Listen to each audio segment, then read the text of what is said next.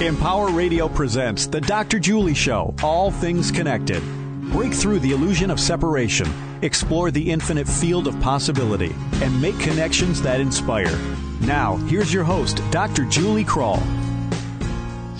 Hello and welcome everyone. Welcome to the Dr. Julie Show, All Things Connected.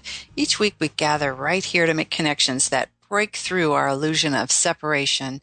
And I know today's show, it will not disappoint you. I can't wait to introduce our guest here. So by now, most of us have heard stories of near death experiences where someone dies and comes back to life with a dramatic shift in perspective and a deeper understanding of life, love, death, and healing. But now imagine this. After suffering from cancer for several years with malignant tumors throughout her body, our guest today was in a coma and given just hours to live. She not only returned from her near death experience, but also experienced a miraculous spontaneous healing. Yes, she was cancer free within, I think, five weeks is what she says. I invite you to take a few deep breaths, bring your awareness into this moment, open your mind, connect with your heart, and settle into your essential self as I introduce my guest. Anita Moorjani is a cancer survivor whose near death experience taught her the purpose of life. Anita's story gained international recognition after the release of her New York Times best-selling book, Dying to Be Me, My Journey from Cancer to Near Death to True Healing, and subsequent media appearances on PBS with Dr. Wayne Dyer, National Geographic, CNN, Fox, and many others. She's a highly sought after inspirational speaker who uses her experience to teach others about living fearlessly and true healing. Anita is a regular blogger for the Huffington Post, and her story is currently being considered for a major motion picture in Hollywood. Welcome, Anita. Wow, thank you so much for that, Dr. Julie. It's such a pleasure to be here with you. Oh, thank you. You know what? I have to tell you, I um, I have so many amazing guests on my show and it just makes me happy all the different connections that I make.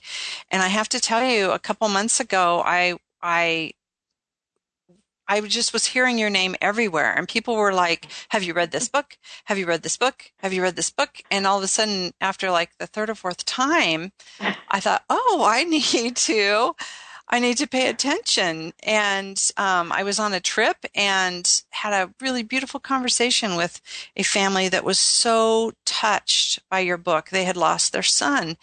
And so oh. after that, I thought, wow, they, they asked me, have you heard of Anita? And at that same time, I came home and your publisher had reached out to me and I thought, yes, this is good.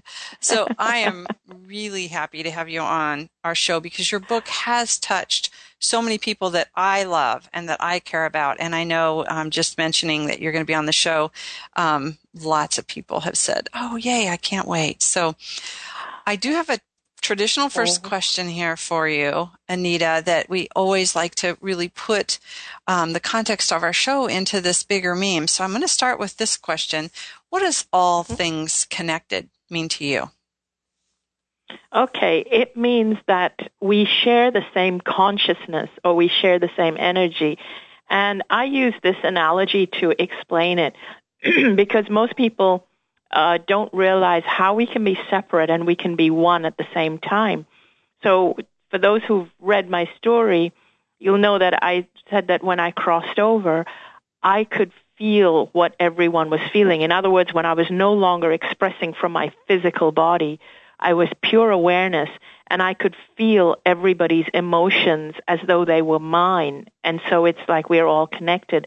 So the analogy I use to make that clearer is that if you imagine, just imagine in your, in your mind your hand with the five fingers. Now imagine if those five fingers believed that they were separate individuals and they believed the other fingers were separate individuals. And so those five fingers competed with each other, beat each other up, were jealous of each other, fought each other. And one day when they died and they crossed over, they could see the palm, they could see the whole hand, and they realized, oh my God, we are all part of the same hand, which is like being part of the same consciousness. If only we knew this, we could have worked together, we could have, we could have collaborated, and as a hand, we could have done so much more than each finger competing with each other. Mm. You know, this is one of the things that I have appreciated about you most is your use of metaphor. You do a really beautiful job helping us understand a really complicated, complicated, complex is what I was going to say. And it's both a complex, complicated topic of our consciousness and our awareness and this other realm that you're talking about. And you've done a, a beautiful job of helping people experience it because there's not a lot of language for it. So I love the idea about the hand and the fingers and that that's really beautiful. Let's talk about your story. I want to get into all the lessons and oh my gosh, the healing to me is so significant and I really want to give time for that. But your backstory leading up to your your cancer and your illness and then the near death is really an important part of this whole message that you give. So let's let's just start there by having you just tell us a little bit about your life and, and what led to this cancer and this whole ex- healing experience. You say, I, I, think you said cancer saved your life. So I, let's put that into perspective.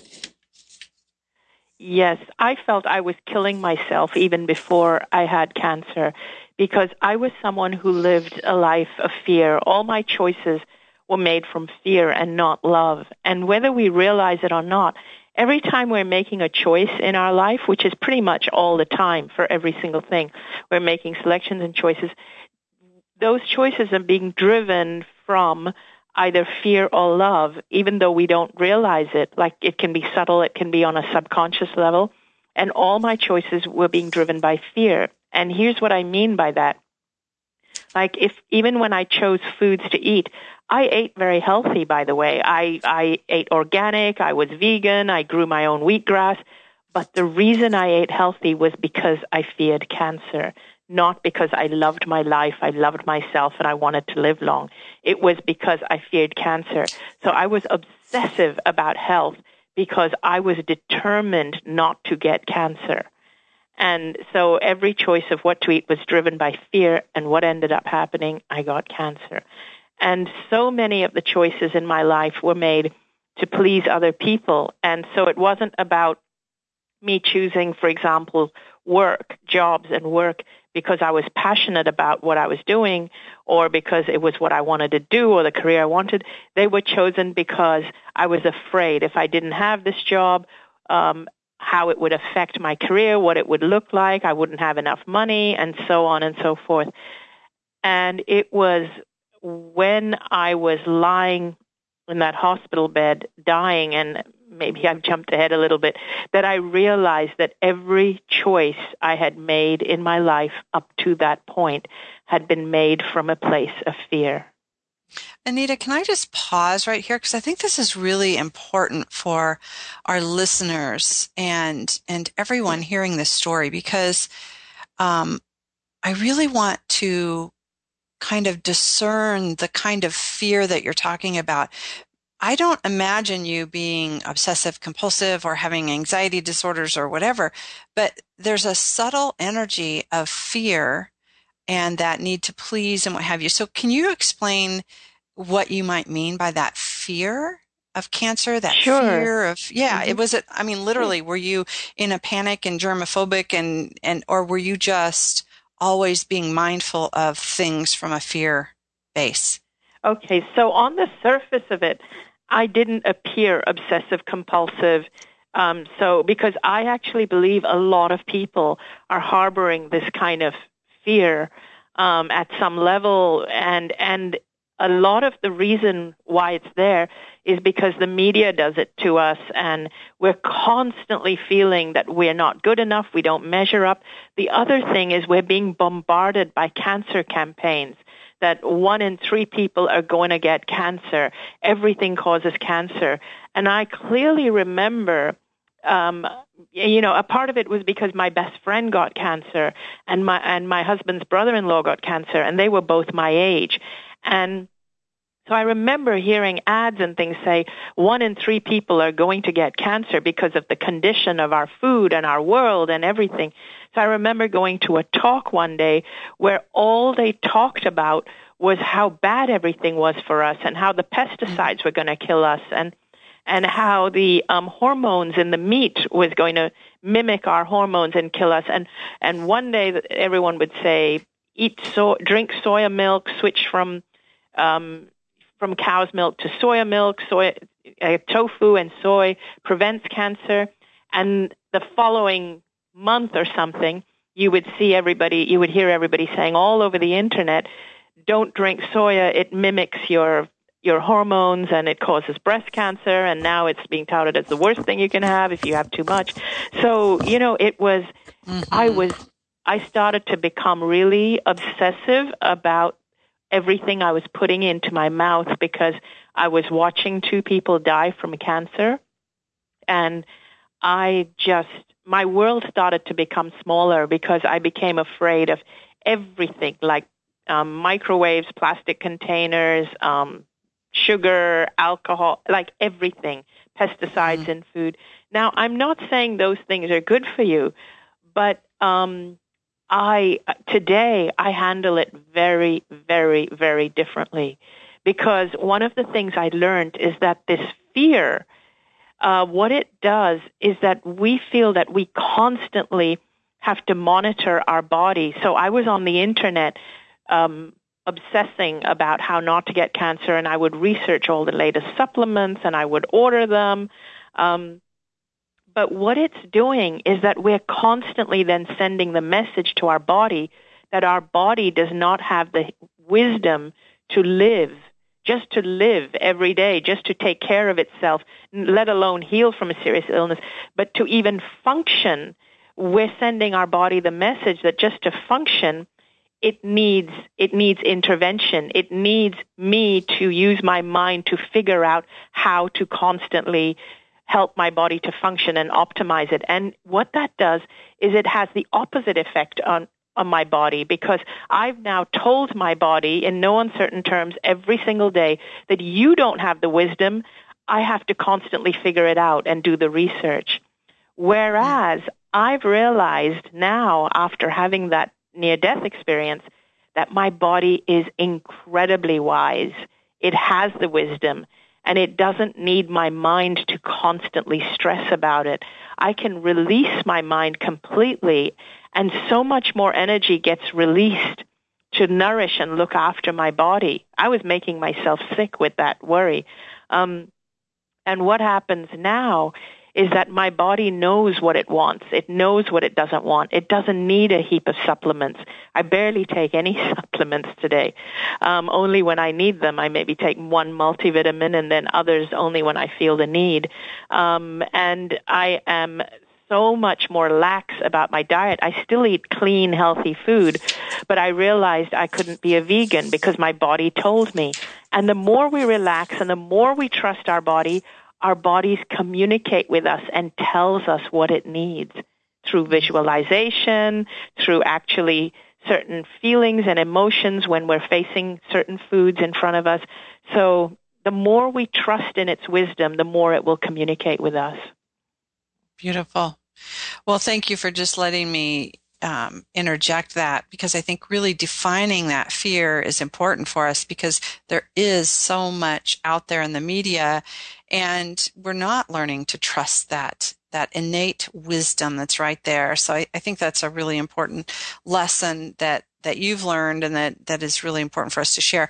So you are in this place of fear. You're trying to prevent cancer and you're yes. diagnosed with lymphoma. Let's let's go back to that story. Yes, so I was diagnosed with lymphoma and interestingly, um, at that point in life where I was in this place of fear, fear of cancer, fear of everything I put in my body. I was also a people pleaser, always made myself a doormat for other people.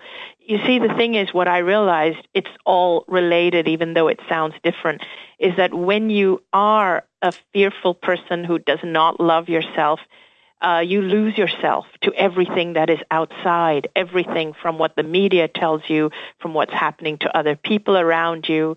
Um, so it's all related. So I never loved myself. I was always a doormat. And so now here I am diagnosed with cancer. And interestingly, one of the, um, uh, of course, it was very, very fearful. It was shocking to be diagnosed. But for the first time, I felt that I could give myself permission to take care of myself and to put myself first. And I had never been able to do that before.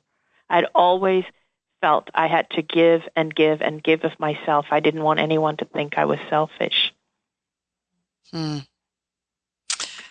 Wow. Okay. So here you were in this state of, and you know, you grew up, you wanted to please your parents, you're wanting to please everybody else. And you're right.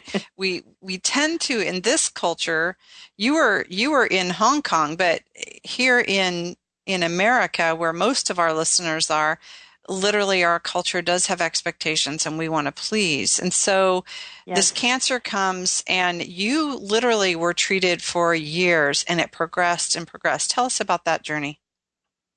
So it progressed for four years. Um, it seemed to, um, it, it, it seemed, the tumors seemed to shrink for a little bit two years into my journey. Um, and the thing is, I felt like I tried everything. I tried every natural treatment as well. Um, and I tried everything. And then right at the end of my journey, and oh, and I absolutely feared chemotherapy because I watched my best friend die and she had like the the best treatment, supposedly the best treatment that money can buy at the top cancer hospitals and yet she was still dying of cancer. So I would wa- I watched her and became even more fearful about what was happening in my own body, and just felt that I, this is what's in store for me, no matter what I do. And um, but by towards the end, my body had deteriorated so much. Um, I weighed about 85 pounds my muscles had deteriorated. I could no longer walk. I could no longer even hold my head up um, because my even my neck didn't have the strength to keep my head up. My lungs were always filled with fluid, so even if I lied down, I would choke on my own fluid. So I was constantly, um, the doctors were constantly removing fluid from my lungs. I was having constant blood transfusions. Um, and I had these big open skin lesions, and I was breathing with the aid of oxygen, an oxygen tank, and so if I went anywhere, it was in a wheelchair because I could no longer walk. So these were in my final months, and I was just in so much discomfort. And even then, I never wanted to stay in the hospitals. I would be going in and out of hospital, but I would want to be at home in between. And um, finally, on February the 2nd, 2006, um, I was at home in the morning, but I fell into a coma. I didn't wake up. And my husband was frantic and he called my doctor and my doctor already knew that the, what this meant, but he told my husband to bring me to the hospital right away. So they had me brought to the hospital and as soon as the doctors looked at me, my body apparently had swelled up and they knew that this meant that my organs were now shut down. They were slowly shutting down one by one.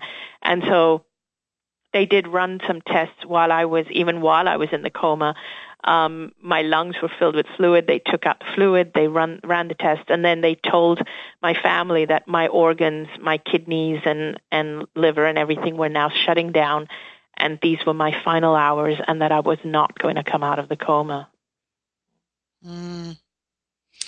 So the the end of the end is right here. They call in your brother, you're in the yes. hospital, you're in this coma, and it looks dire.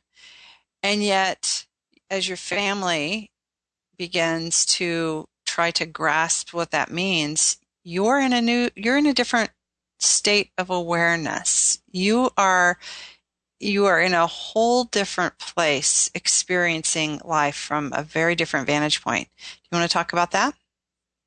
Yeah. So even though my physical body was in a coma and my eyes were closed, unbeknownst to everyone around me, I was actually aware of everything that was happening. I could see, hear, and feel everything that was going on uh, around my physical body and beyond. And it was a very different type of vision because it wasn't like vision from my physical eyes. When we look with our eyes, we can only see what's in the direction that our vision or our face is facing. But from that realm, I was no longer expressing through my physical body. It was like my consciousness had expanded and it was beyond my body. So it was no longer expressing itself through my body, but it didn't feel contained anywhere. It was outside of my body and it was like my awareness or my vision was like 365 degree peripheral, 360 degree peripheral vision. Like I could see everything all around my body, above, below, and beyond.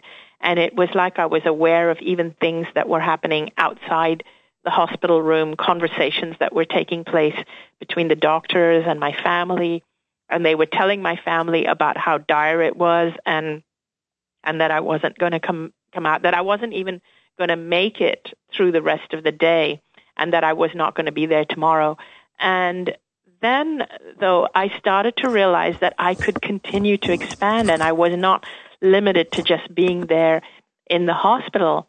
And I started to become aware that even my brother, who was in India, was um, was rushing to get on a flight to get to me in time before I died. And I felt as though I could even feel his emotions. And so I felt that I needed to stay alive at least until he got there to see me because I felt that he would be devastated if he arrived and I was already gone. Um, and then I became aware of my father who had died 10 years prior to me having this experience. And I felt that my father was there to help me and to guide me through this. And I felt that he had been there for a long time, like throughout the time that I was sick and he had been taking care of me and even sending me signs and signals, but I hadn't always noticed them. And and that was very very comforting for me. And when when I was growing up, my father and I had a turbulent relationship because we clashed culturally because I went to a British school and my parents we're Indian, my parents are Hindu and they wanted me to embrace Hindu values and I rejected the Hindu values. Um, things like when I was when I was in my late teens, early twenties, they wanted me to have an arranged marriage, and I didn't want to. And finally, they did arrange a marriage for, for me, which I ran away from, and so it had brought a lot of shame to my family and my community. So I'd always felt that I'd let my father down, and I'd never been the daughter that he had hoped or expected me to be. That I was never um, Indian enough and, and, and so on, and, and never did what was expected from my culture. But here in this realm, all I experienced from my father and for my father was pure, unconditional love. There was no judgment, none whatsoever. Hmm. You know, this is a, a, beautiful place for us to pause just so people can really feel into that unconditional love. There's so much more about your near death experience that I want our listeners to hear. And then I really want them to hear about this miraculous healing as well. So we are here, we're talking with Anita Moorjani and she is a best-selling New York Times best-selling author and we're talking about her beautiful experience. Dying to Be Me is the name of the book. We're going to take a quick break. When we return, so much more.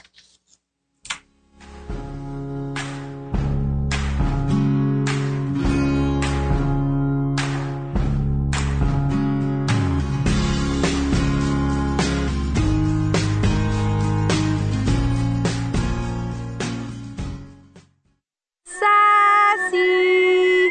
Sassy! This week's episode Bobcat in the Cave.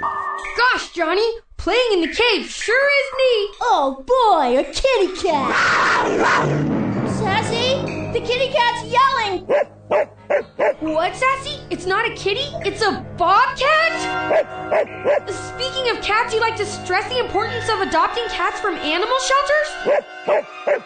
Over 5 million cats go into animal shelters every year? And with millions of healthy cats to choose from, it's a shame more people don't adopt from shelters? This bobcat's heavy. Help, Sassy! Why bother? We'll just get into more trouble tomorrow? What's that supposed to mean? Oh, nuts. Sassy is brought to you by the Ad Council and the ShelterPetProject.org. Remember, adopt.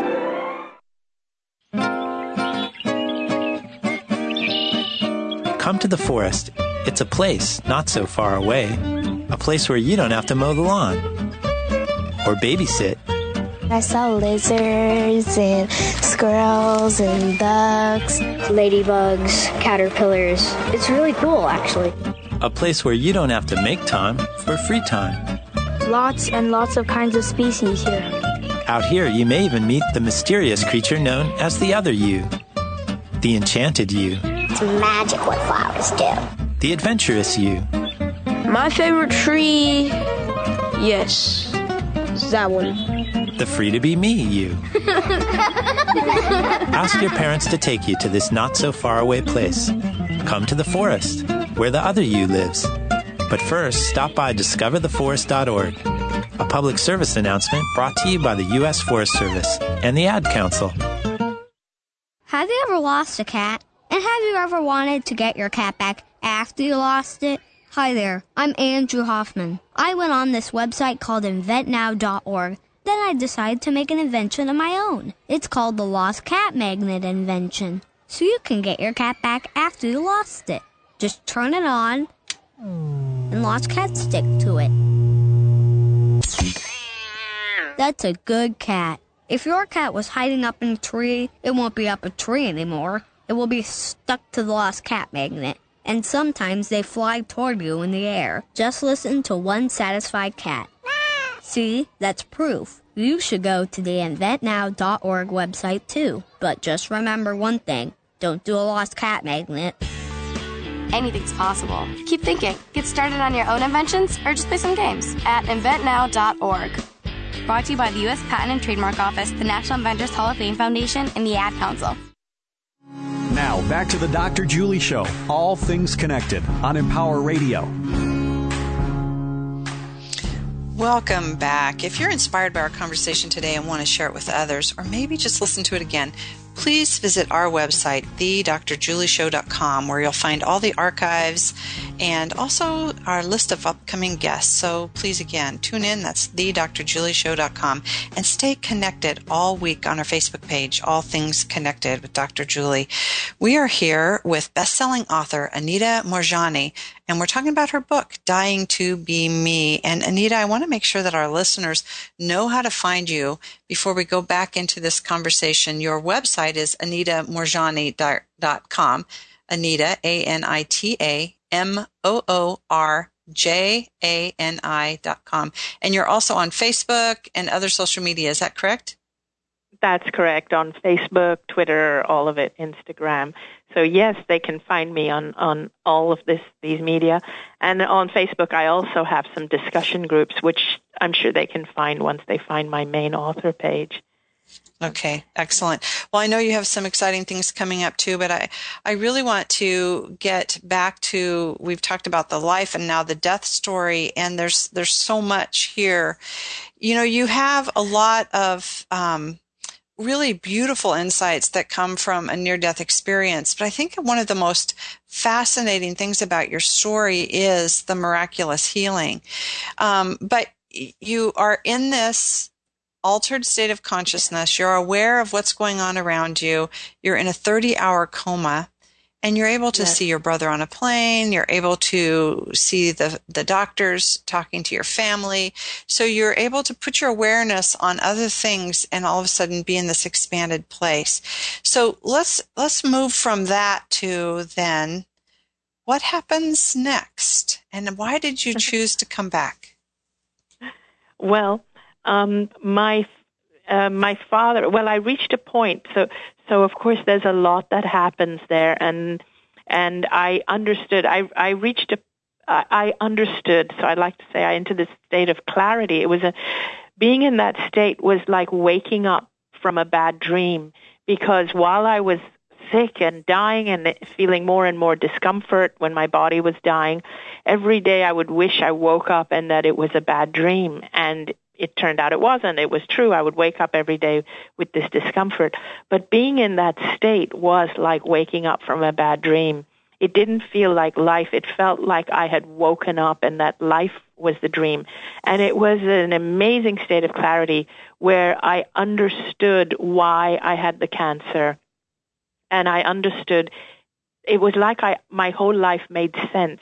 I understood why everything that happened had happened to me, and I realized that um, the cancer didn't uh, didn't act, didn't come to kill me. It came to save my life because I was already killing myself with all my fears and my self hatred and and being a doormat for everyone.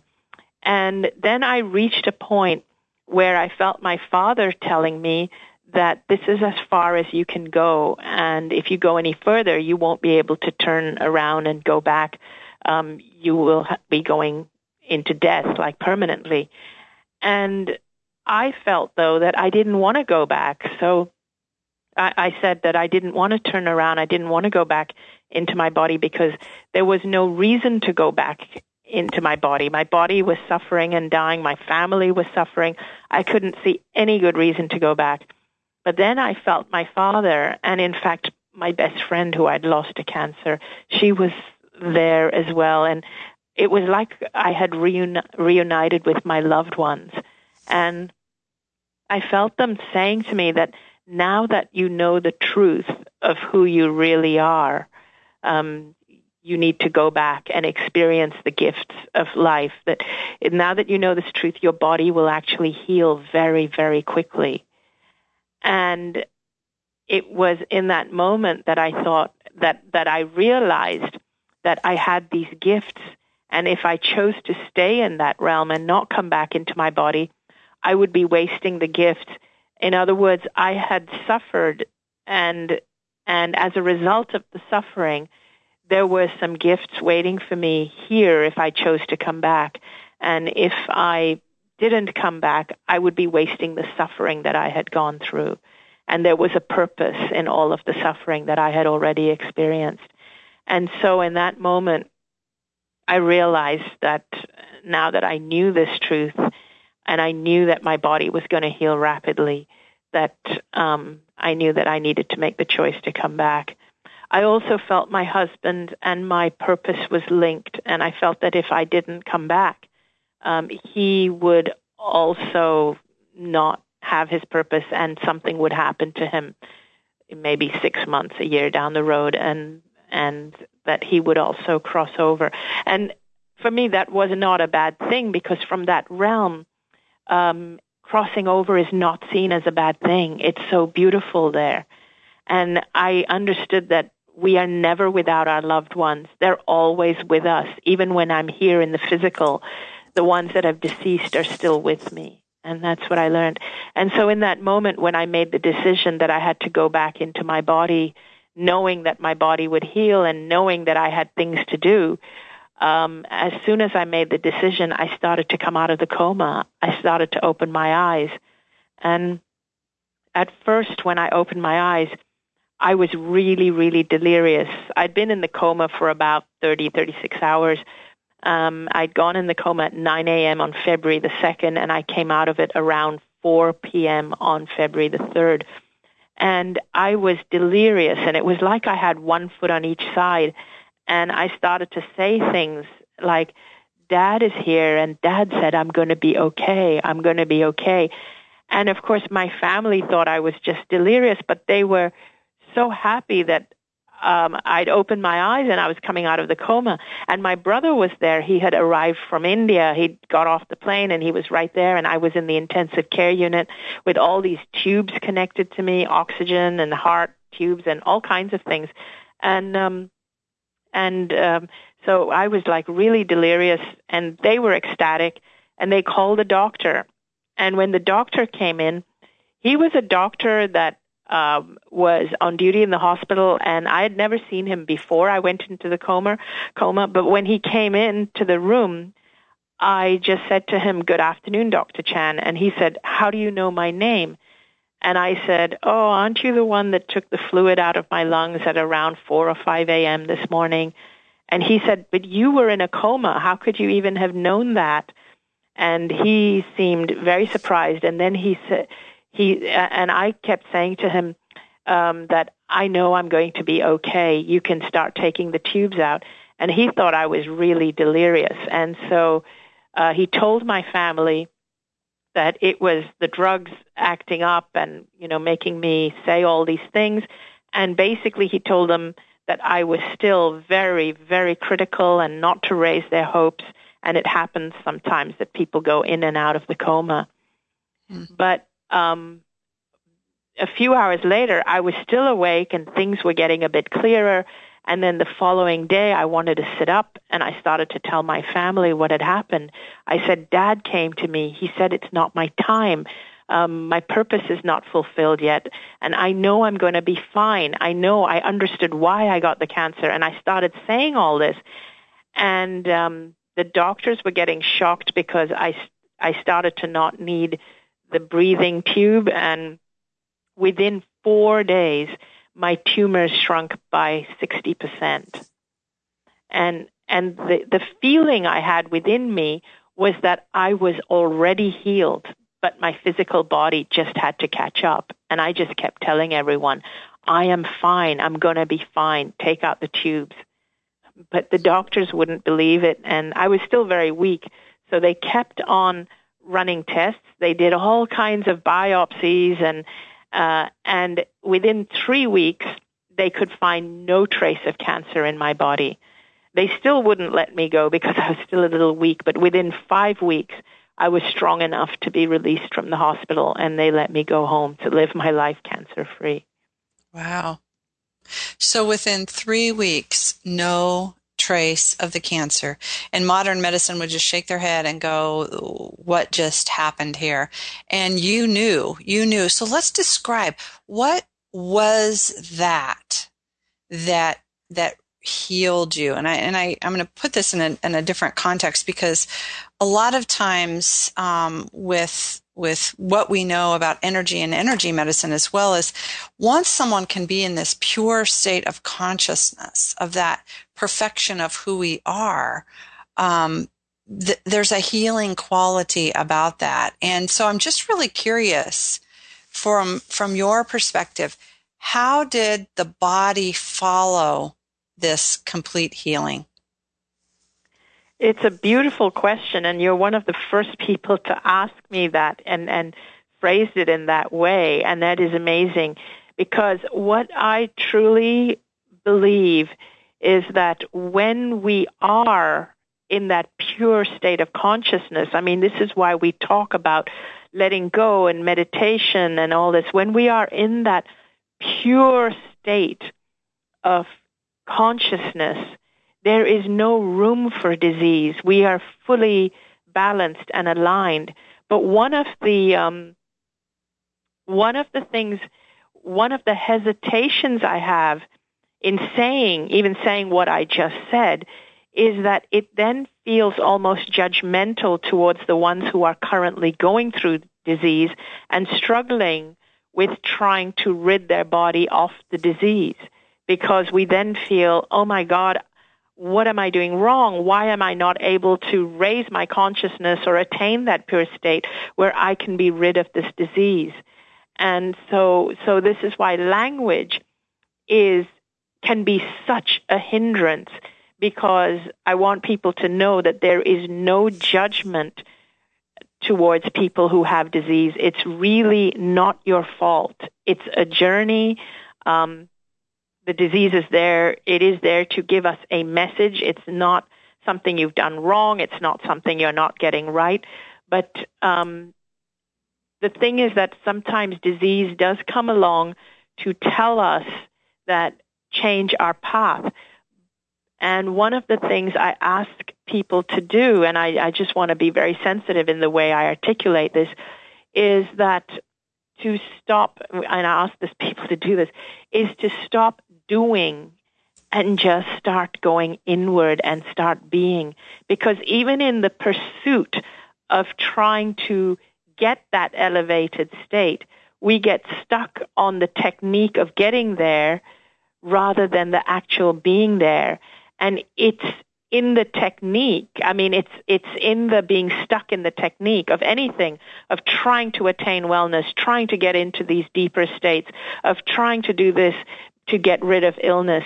It's in that doing that the fear is, and I don't know if I'm making myself clear, but it's in the pursuit that the fear lies. It's driven by fear. It's driven by fear of the illness. And the interesting thing is that healness can, uh, uh, healing can come when we see perfection even in the illness, when we can be comfortable with the illness. Because the very pursuit of healing is fear driven. And as soon as we are in that fear driven place, we are no longer being, we're no longer coming from the heart, we're no longer in that purity. We have suddenly shifted to the mind and we've sh- shifted to the place where I got to do this, I got to do this, and we're in that place of control. Control is fear. So any form of technique, pursuit, is a form of control and trying to get something and sending the message to our body that where I am right now is not perfect. Where my body is right now is not perfect. It is in the total acceptance, the total acceptance where the gold lies. So it's almost just a relaxing into what is in that moment and just being with that. What would you say to someone? I have someone in mind in particular, sending love to that person right in this moment.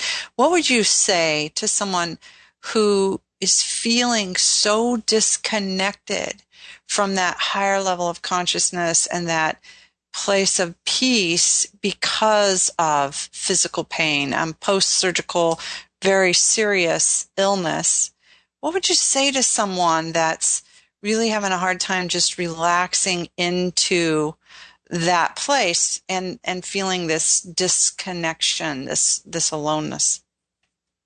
Um, there are several things I would um, I would say to that person. First of all, my sense would be that um, their mind is not relaxed because they don't uh, love or value themselves. That's one. And they need to start by feeling that they are deserving and worthy of healing. And I have a lot of different things that I uh, tell people on how to do that. One of them is to say things like, uh, what would I be doing if I did love myself? You know, if it's too much of a stretch for you to feel that you do love yourself, you can pretend you love yourself and ask yourself, what would I be doing if I did love myself? So basically increase your self-love and, and know that you've uh, you are deserving and worthy of healing is number one. Number two is spend time with people who uplift you because a lot of times people like that um, are usually in an environment where the people around them or the work they do uh, are not conducive to their well-being. And maybe there's some part of them that devalues themselves or feels that it's selfish for me to move on or move away from this or out of fear they're staying in that particular environment or surrounding. So they need to move on from that and be surrounded by people who are uplifting. One thing that does happen is that when you are around people who have a certain very uplifting energy, you can be healed just by being in their energy.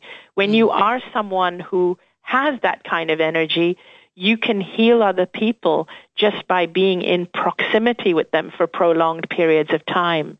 Um, and so, and, and the thing is because this, um, energy I'm talking about, energy is such an overused word. It just doesn't feel right, but I don't have anything better right now. But this, um, what I'm talking about, transcends words. It's that connection that we're talking about. It's the, it's when um, the finger who is has got a cut in it does not think that the finger itself, that I, the finger, have to have all the resources to heal from the cut, but realizes that the resources are going to come not just from the hand, but the arm, but the, and the body. The body has the, the heart to pump the blood and heal it. So when we start to realize that the resources are going to come from all around us, we allow them to come. What happens is when we're living in fear, we pinch that off. We become so, um, you know, when you're in fear, your body kind of closes off. It it kind of goes into a control mode, like a fight or flight mode. It pinches off that universal energy from entering you. So I would tell the person who's going through an illness, do whatever it takes to leave the fear behind, to let go of the fear. Whether it takes meditation, um, and don't worry about getting it right. Um, even in trying to follow a technique, it comes out of fear. There's no wrong way to do it. Just relax. Just meditate. Just allow. Allow yourself to be. Allow the universe to work its magic through you. That's what mm-hmm. I tell them. And if they need to take medication or something, uh, once they allow the universe to work through them, the right medication, whether it's drug, chemical based or herbal based, the right medication will be presented to them um, at the right time by the right people. Mm. You know, I could I could spend a whole another hour really digging into that and and really um, bringing this message really prescriptive for people because there's so much right here. But you also had some really powerful lessons of what you've learned from all of this. And I'm just curious, Anita, how this has changed your worldview and, and maybe if you can offer some some global hope for us of mm-hmm. of who we are as a humanity and where we're going. What has this done for your your your perspective of the world and who we are and where we're going? it's changed my perspective of the world because I know that we're all connected, and it's made me see that a lot of the things we're doing um, is completely senseless. And um, you know what they say about an eye for an eye makes the whole world blind. What we don't realize is that when we react to enemies in the way that we've been conditioned to, which is to get even or to get stronger or to fight back, it doesn't work. The only thing that works is love. And that is the one thing that being in that other realm taught me is that the answer to every single problem in the world is love. And that is the only answer.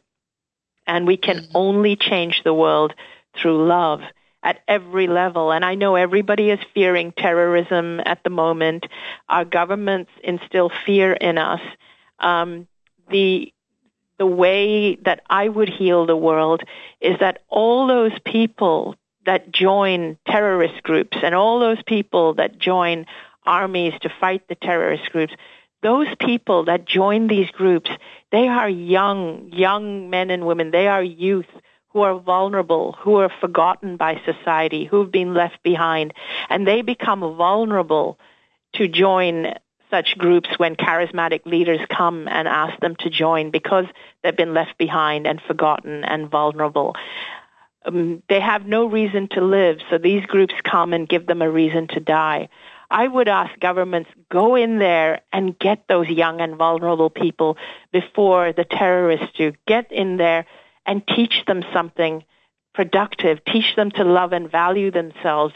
Teach them that they matter and they can do something good with themselves. Get them before um, the ones that you don't want to get them. Get them first and give them hope. Give them life.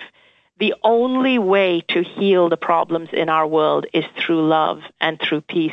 It's not about fighting terror with terror. And it's the same with illness.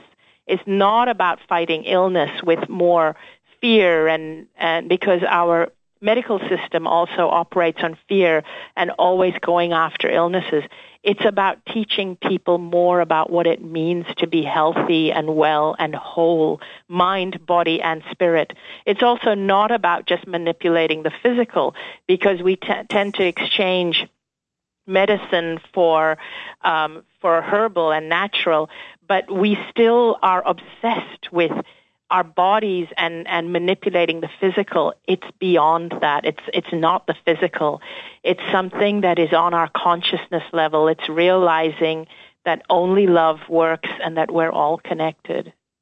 Mm. And, and, and that is something I would like to tell everybody, whether it's governments, whether it's people in medicine, whether it's people in education.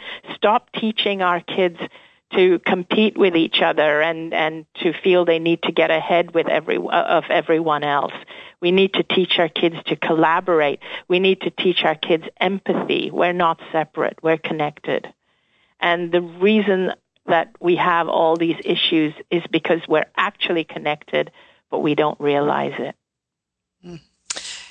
Yeah, your last couple of minutes, I just want to just just rest in that awareness. It's so beautiful. And it's this, this really potent prescription for us as a humanity. I see so many parallels from what you've spoken about your individual healing and how you were treating yourself. I mean, you were being your own self terrorist and letting everyone else um, yes. contribute to your self destruction before the cancer and then going into that state of being and understanding. It just seems like a beautiful parallel to put those two together. So thank you so much for sharing that. We just have a few minutes, Anita, and I really want to make sure that you have just a moment to talk about some upcoming events. I think you have an event coming up in Chicago and then you also have a new book coming out. And I just want to, I'm excited. We only have a few minutes, but can you tell us about that? Yes, I have a new book coming out. It's called What If This Is Heaven? And but that'll be out uh, a little later in the year, just after the summer. And it's it is about creating heaven on earth right here. Because in my first book, I do talk about heaven being a state, and it is possible to live in that state here while we're here in the physical. So I'm excited about my second book, and I have a lot of events coming up. Uh, the next one's coming up in Seattle and also I have one in in Denver. But if you look on my website, uh, they're all there. The one in Seattle is with my publishers, Hay House, and there'll be many other speakers, and that should be fun. But I would love, love, love to see you at my events because I love meeting my audience face to face.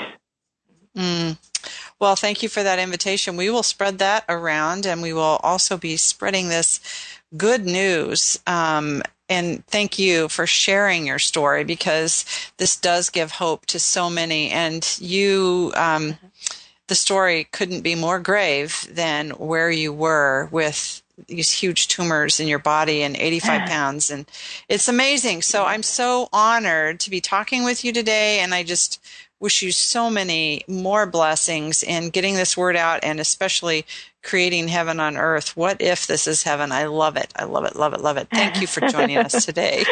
oh, thank you so much. This was fun. You asked really beautiful questions. Thank you. Oh, thank you. I we could do this again, so we're going to have to make sure we do it when the next book comes out, if not before, because there's just so much really important, good stuff right here with your story. So, again, I want to thank you and and thank the listeners for tuning in. And of course, you can always connect with me on my website. Just go to thedrjulieshow.com. Thank you, thank you for listening today. And you know, together we can create greater connectivity, and that's always a good thing for the greater good of the whole. So until next time, I'm wishing you conscious love and connection, and of course, this conscious health that we're talking about. We'll see you next week. Bye bye.